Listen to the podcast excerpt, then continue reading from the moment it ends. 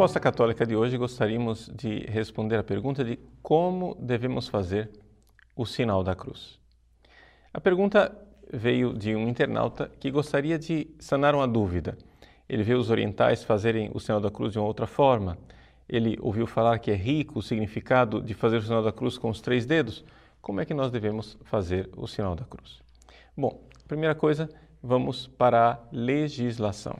Atualmente, a legislação para o Ocidente com relação ao sinal da cruz está contida no cerimonial dos bispos. Se vocês forem abrir o cerimonial dos bispos, na nota de número 81, que está no número 108, vocês irão ler que ali consta uma citação do antigo rito ritual romano para a celebração da Santa Missa e diz assim: Ao benzer-se, volta para si a palma da mão direita com todos os dedos juntos e estendidos. Faz o sinal da cruz, da fronte ao peito, do ombro esquerdo ao direito. E aí vem o sinal quando ele abençoa o povo. Quando abençoa os outros ou bens e outras coisas, volta o dedo mínimo para aquilo que abençoa e ao abençoar estende a mão direita, mantendo os dedos juntos e unidos. Bom, essa é a legislação atual. O problema é que não foi sempre assim. Ou seja, é, nós devemos seguir a legislação principalmente para a matéria litúrgica.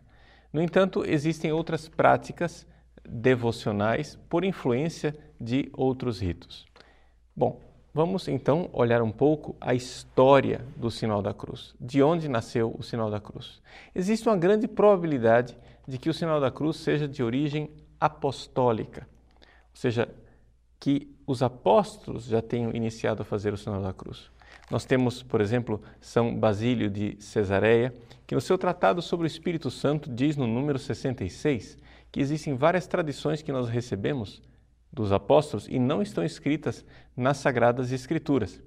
Ele diz: entre as verdades conservadas e anunciadas na Igreja, Umas nós as recebemos por escrito e outras nos foram transmitidas nos mistérios pela tradição apostólica.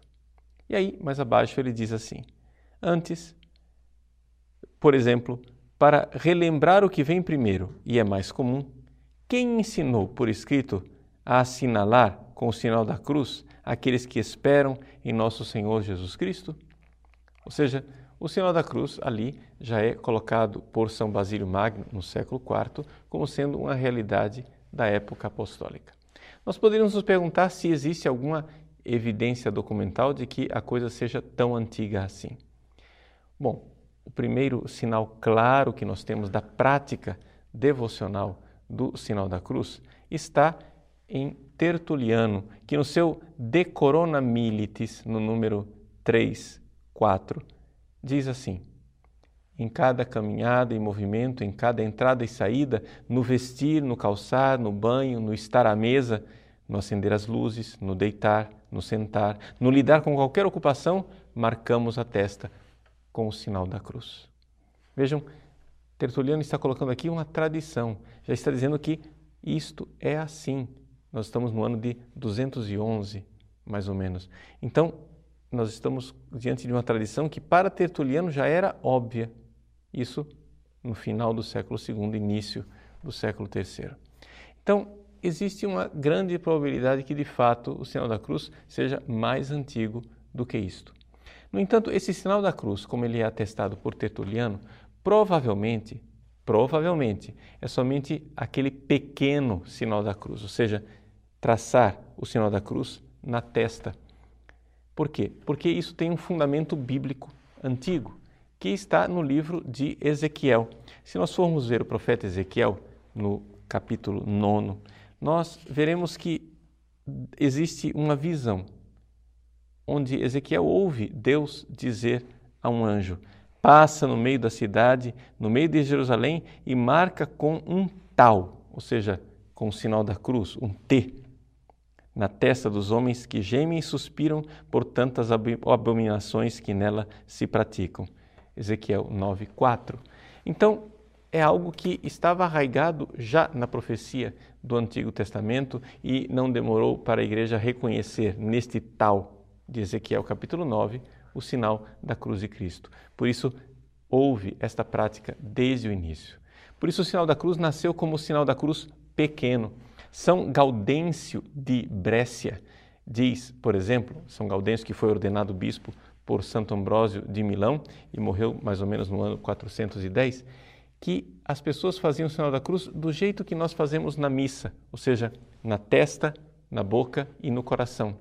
É um texto dele, no seu De Evangelii Lectione Primus, o sermão número 8, onde ele diz assim: Esteja a palavra de Deus e o sinal da cruz no coração, na boca e na fronte. Interessante que ele coloca na ordem inversa daquela que nós utilizamos no nosso rito latino antes de ouvirmos o Evangelho. Mas essa ligação que está lá desde o século IV, portanto, entre a palavra de Deus e o sinal da cruz. Esteja a palavra de Deus e o sinal da cruz no coração, na boca e na fronte. E assim, esse pequeno sinal da cruz foi se estendendo ao longo da, do mundo cristão, até que surgiram as controvérsias cristológicas. Pois bem, quando houve o, a controvérsia do monofisismo, ou seja, se dizia que Jesus era uma só natureza, algumas pessoas, para atestar a fé de que em Jesus existem duas naturezas, começaram a fazer o sinal da cruz com dois dedos. Esses dois dedos Porém, para que se fizessem notar, tiveram que teve que ampliar o sinal da cruz. Então começaram a fazer o sinal da cruz de forma mais ampla, para que se notassem os dois dedos. Com o passar do tempo, veio a tradição de expressar tanto o mistério da Trindade como o mistério das duas naturezas de Cristo. E assim se uniram os três dedos da Trindade e dois dedos recolhidos significando as duas naturezas de Cristo.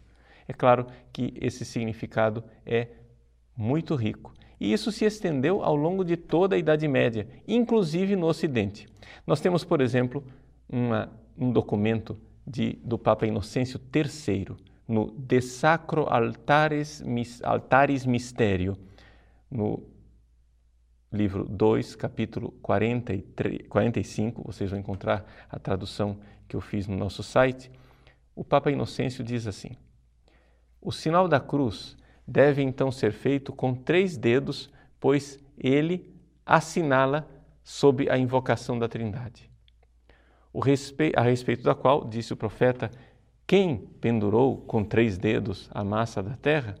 É uma tradução equivocada da Vulgata, Isaías capítulo 40, versículo 12. É assim que se desce do alto para baixo e da direita, vejam, é o contrário do que nós fazemos.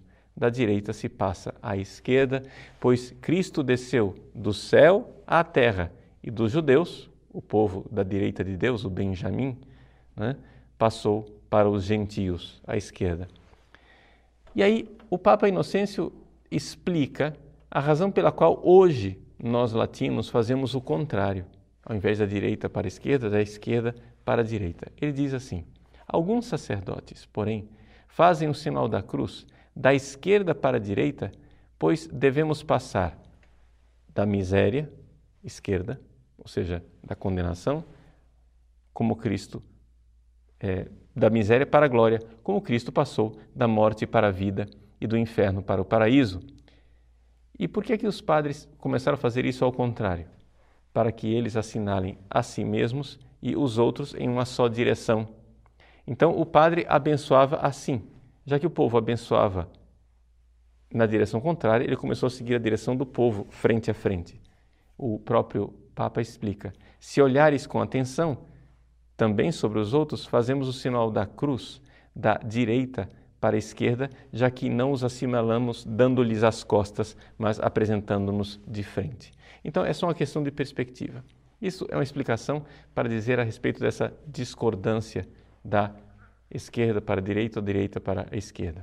O fato é que já está bem legislado hoje no Ocidente na legislação litúrgica, nós fazemos o sinal da cruz com a mão estendida e não com três dedos. Essa é a tradição litúrgica e é essa legislação litúrgica. Claro que devocionalmente e privadamente você pode fazer de uma outra forma.